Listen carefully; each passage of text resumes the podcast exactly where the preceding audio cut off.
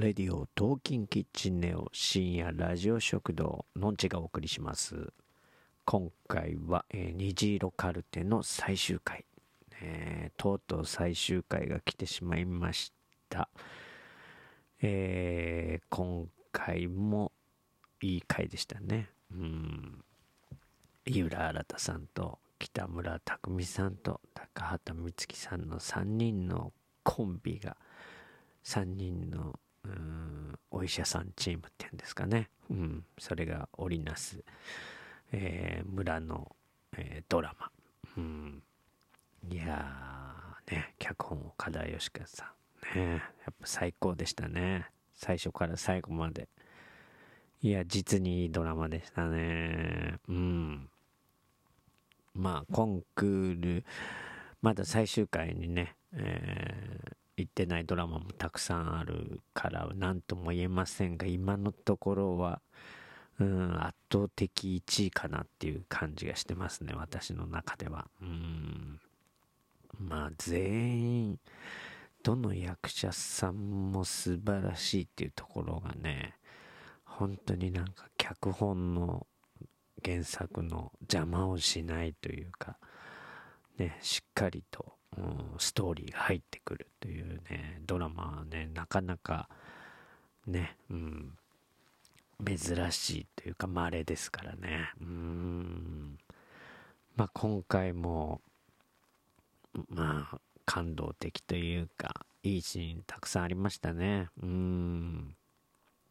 とうとう最終回で高畑充希さん倒れてしまうんですけども、ね、それに乗っなんだろう、救急車に乗ってるシーン良かったですね。うん。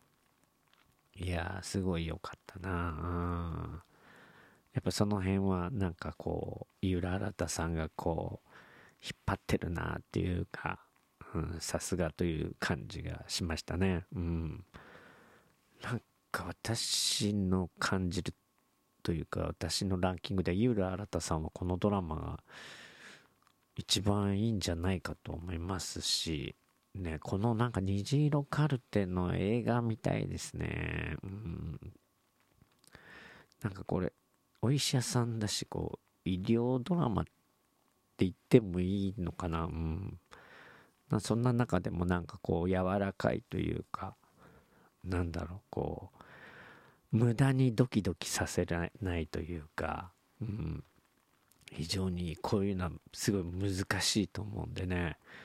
こういう作品がなんか日本にもっとあるといいなと思えるようなジャンルなんですけどね。うん。なんかなかなか珍しいというかそんななんか恋愛とかがないというかね。あんまりそういう濃いやつがないっていうのでここまでしっかりとうん、できてる作品はなかなかないんじゃないかと。うん、で今ねこれ「虹色カルテ」っていうタイトルだったんですけれどもねその虹っていうのは雨が降らないと見れませんと。だからあの皆さんいろいろ嫌なことがあるかもしれませんがと。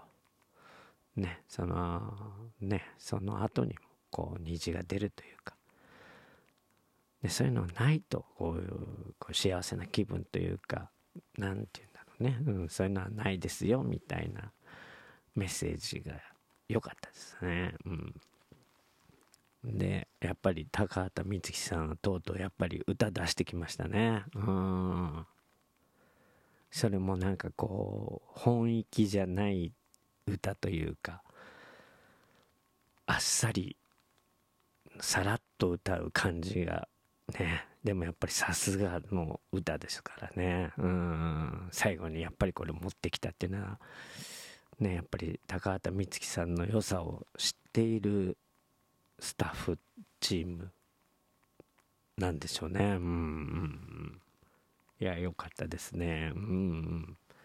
ね、あんまり本気でやられてもあれだしね。うん。いや、いい感じでしたね。そして最後その高畑充希さんがこう帰ってくるわけですけど村にね、うん、あの車椅子で帰ってくるわけですけどもその車椅子がこうなんて虹色のカラフルなね。うん。いいですねああいう車椅子。うん。なんかもっとまあ世界のことあんまり知らないけど日本は日本も、うん、そういう車椅子とかカラフルになったらいいなと思いますね。うん。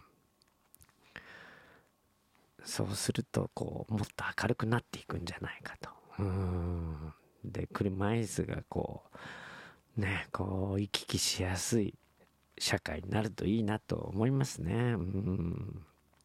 でより軽量化されてよりこう畳みやすく小さくなればね結構あの車椅子っていうのは本当にタクシーとかでも大変ですしね。うん。まあその辺がどんどん変わっていくといいなと思いますね。うん。まあそんなことも考えさせれさせられる。うん。まあいいドラマでしたね。はい。いや、ぜひぜひ、この2、虹色カルテ2、そして映画化を希望しています。のんちでした。それではまた。